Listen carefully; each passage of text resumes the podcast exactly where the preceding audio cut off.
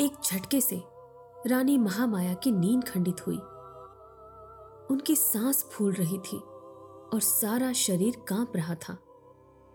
उन्होंने इधर उधर देखा तो वो अपने ही शयन कक्ष में थी। जो दासी उन्हें हवा दे रही थी, वो गहरी नींद में सो रही थी।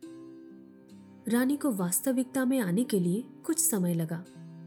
जब वो शांत हुई तो उन्हें लगा कि उनका गला सूख रहा है। वो उठी और पानी की सुराई के पास गई। पानी पीने के बाद वो बेहतर महसूस कर रही थी। खिड़की से आने वाली ठंडी हवा सुखद थी। वो खिड़की के पास गई। महल में ऊंचाई पर बने उनके विशाल कक्ष की खिड़की से पूरा राज्य देखा जा सकता था। अंधेरे में डूबा राज्य नींद के अधीन था। अपने इस स्वप्न से वो बेचैन हो गई थी। उनका गाँव, वो पवित्र तालाब गौतमी, अमन थी, उनकी सारी सहेलियाँ। ये सब तो उनका बचपन था। वो अक्सर अपने गाँव देवदह के उस पवित्र तालाब में अपनी सहेलियों के साथ जाया करती थी। लेकिन वो सफ़ेद हाथी, वो सुंदर वृक्ष, वो सफ़ेद कमल, इन सब का क्या मतलब होगा? अगली सुबह रानी माया ने वो स्वप्न राजा शुद्धोदन को वर्णन करके बताया।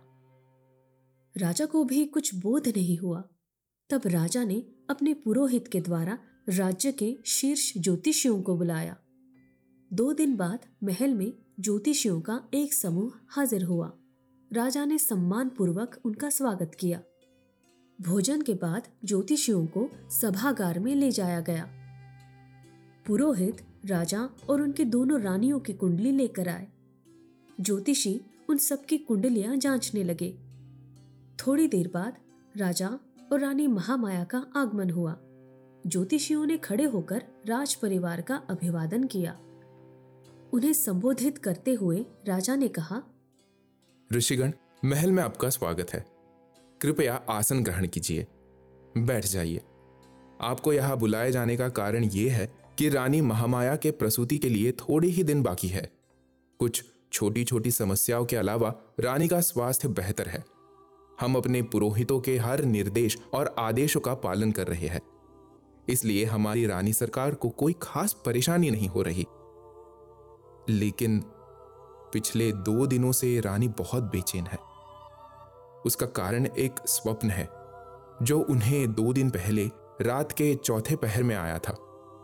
यदि आप सब इसकी व्याख्या कर पाए तो कृपया हमें भी उस स्वप्न के अर्थ से अवगत कराए और हमारी मनशांति फिर से बहाल करे उन ज्योतिषियों में सबसे ज्येष्ठ ऋषि सुदत्त थे। उन्हें ज्योतिष शास्त्र का पचास वर्षों का अनुभव और गहन अध्ययन था। उन्होंने राजा से कहा अवश्य राजन आपकी सहायता करना हमारा कर्तव्य है। आपके परिवार की कुंडलियों की हम जाँच कर रहे हैं। आपके पुरोहितों ने रानी के स्वास्थ्य के बारे में सभी आवश्यक जानकारी भी दे दी है। यदि आप आज्ञा दे तो हम भी उस स्वप्न को सुनना चाहेंगे, जिसका अर्थ आप जानना चाहते हैं। उसके बाद रानी महामाया फिर से अपने स्वप्न का वर्णन करने लगी। वो स्वप्न आज भी उनकी आँखों के सामने यथावत था। उसकी एक एक बात उन्हें अब भी याद थी। उस अनुभूति को वो कभी भूल नहीं सकती थी। हाथी वाले भाग में वो भावुक हो गई थी। उसका वर्णन करते करते वो रोने लग गई। ऐसा लगा कि वो हाथी उन्हें अपने प्राण से भी ज़्यादा प्रिय था। उसकी दूरी उन्हें पीड़ा दे रही थी। स्वप्न के अंत तक वो फिर से मायूस हो गई और वर्णन समाप्त करके ज्योतिषियों की तरफ़ देखने लगी। ऋषि सुदत्त रानी के कथन को ध्यान से सुन रहे थे। वो रानी के चेहरे के भाव, भय चिंता, स्नेह आदि का अवलोकन कर रहे थे। कथन समाप्त होने के बाद ऋषि सुदत्त ने राजा से विश्लेषण के लिए कुछ समय मांगा। संध्या भोजन के बाद ज्योतिषियों का समूह फिर से राजा के सामने हाजिर हुआ। ऋषि सुदत्त ने राजा से कहा, राजन, आपको और आपके परिवार को चिंता करने की कोई ज़रूरत नहीं। शास्त्रों के अनुसार रानी के स्वप्न में देखी गई हर चीज़ का कुछ अर्थ है। शांत जल खिले हुए कमल विशाल वृक्ष विशेष रूप से सफ़ेद हाथी और सफ़ेद कमल। ये सभी शिशु के उज्जवल भविष्य के संकेत है। परंतु परंतु क्या मुनिवर? राजा शुद्धोदन ने चिंतित होकर पूछा। ऋषि सुदत्त ने कहा वो गहरा अंतहीन अंधेरा रसातल। भविष्य की किसी अप्रिय घटना की ओर इशारा कर रहा है, जो केवल भविष्य में ही उजागर होगा। परंतु राजन, भविष्य की चिंता करके वर्तमान की शांति को भंग करना व्यर्थ है। हमारे भाग्य में जो लिखा है वो होकर रहेगा। होने को कोई टाल नहीं सकता। इसीलिए रानी महामाया से कहिए कि व्यर्थ चिंता ना करे। आने वाले शिशु के उज्जवल भविष्य के बारे में सोचे। उसके आगमन की तैयारी करे। ज्योतिषी का विश्लेषण सुनकर रानी निश्चित हो गई।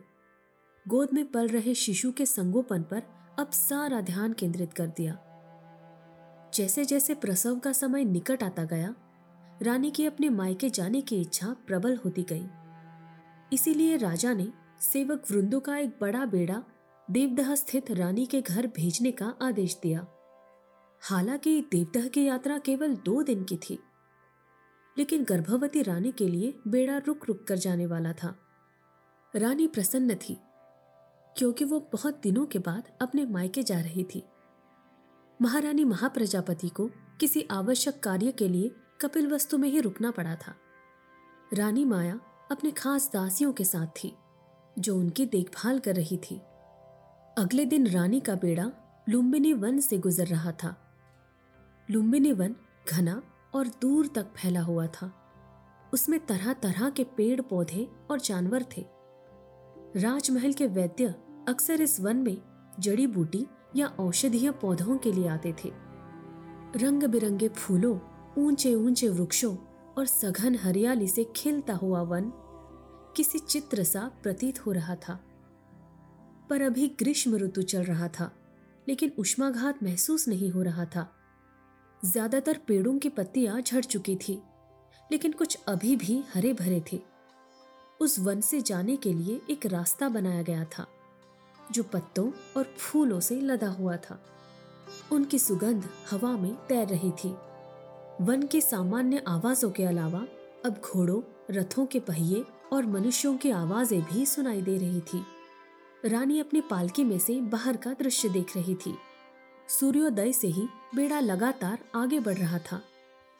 अब दिन का दूसरा पहर चल रहा था। रानी को अब अपने शरीर में ऐंठन महसूस होने लगी और सेवक वृंद भी लगातार चलकर थक गए थे। दासी से कहलवा कर रानी ने उन्हें भोजन करके कुछ देर विश्राम करने का आदेश दिया। पालकी से उतरकर वो अपनी दासी के साथ वन में विचरण करने लगी। वन में सुखद हवा चल रही थी। कुछ दूर जाने पर उन्हें सामने एक विशाल सल का पेड़ दिखाई दिया, जैसा उन्होंने स्वप्न में देखा था। उन्हें उस सल के पेड़ के नीचे बैठने की इच्छा हुई। उसकी कई जड़ें नीचे आई हुई थी और हवा के साथ झूल रही थी। उसमें से एक जड़ दूसरी जड़ में फंसी हुई थी। रानी उन जड़ों को अलग करने का प्रयास करने लगी, लेकिन वो काफ़ी मज़बूत थी। तब रानी उस जड़ को बलपूर्वक खींचने की कोशिश करने लगी, लेकिन उस ज़ोर के कारण वो पीछे जाते हुए नीचे गिर पड़ी और उस झटके से उनके पेट में दर्द उठने लगा। उनकी दासी दौड़ती हुई उनके पास आई और ज़ोर ज़ोर से मदद के लिए चिल्लाने लगी। सारे सेवक रानी के पास इकट्ठा हो गए। उनमें से एक दाई थी, जिसे राजा ने विशेष रूप से रानी के साथ भेजा था। उसने रानी के शरीर की जाँच की। नब्स देखकर उसने सबको बताया कि रानी को प्रसव पीड़ा हो रही है। वो किसी भी क्षण शिशु को जन्म देने वाली है। तुरंत ही प्रसव की तैयारी करे। सेवक वर्ग में हड़कंप मच गया। दाई द्वारा दिए गए आदेशों का तुरंत पालन किया गया।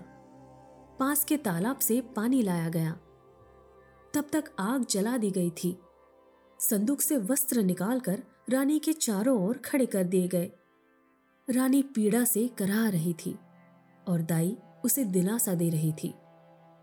उसने गर्म पानी में भिगोया हुआ एक वस्त्र एक सेविका के हाथ में दे दिया और वो रानी के पीठ पर नीचे की ओर मालिश करने लगी ताकि रानी की प्रसूति आसान हो जाए। थोड़ी ही देर में शिशु के रोने की आवाज़ वन में गूंज उठी। गर्म वस्त्र में लपेटे हुए शिशु को दाई ने अपने हाथों में ले लिया। उसकी गर्भनाल काट दी और शिशु की जाँच करने लगी। निश्चित होने के बाद थकी हुई रानी की ओर देखा और बोली, बधाई हो, महारानी। आपको सुंदर आँखों वाला प्यारा सा पुत्र हुआ है।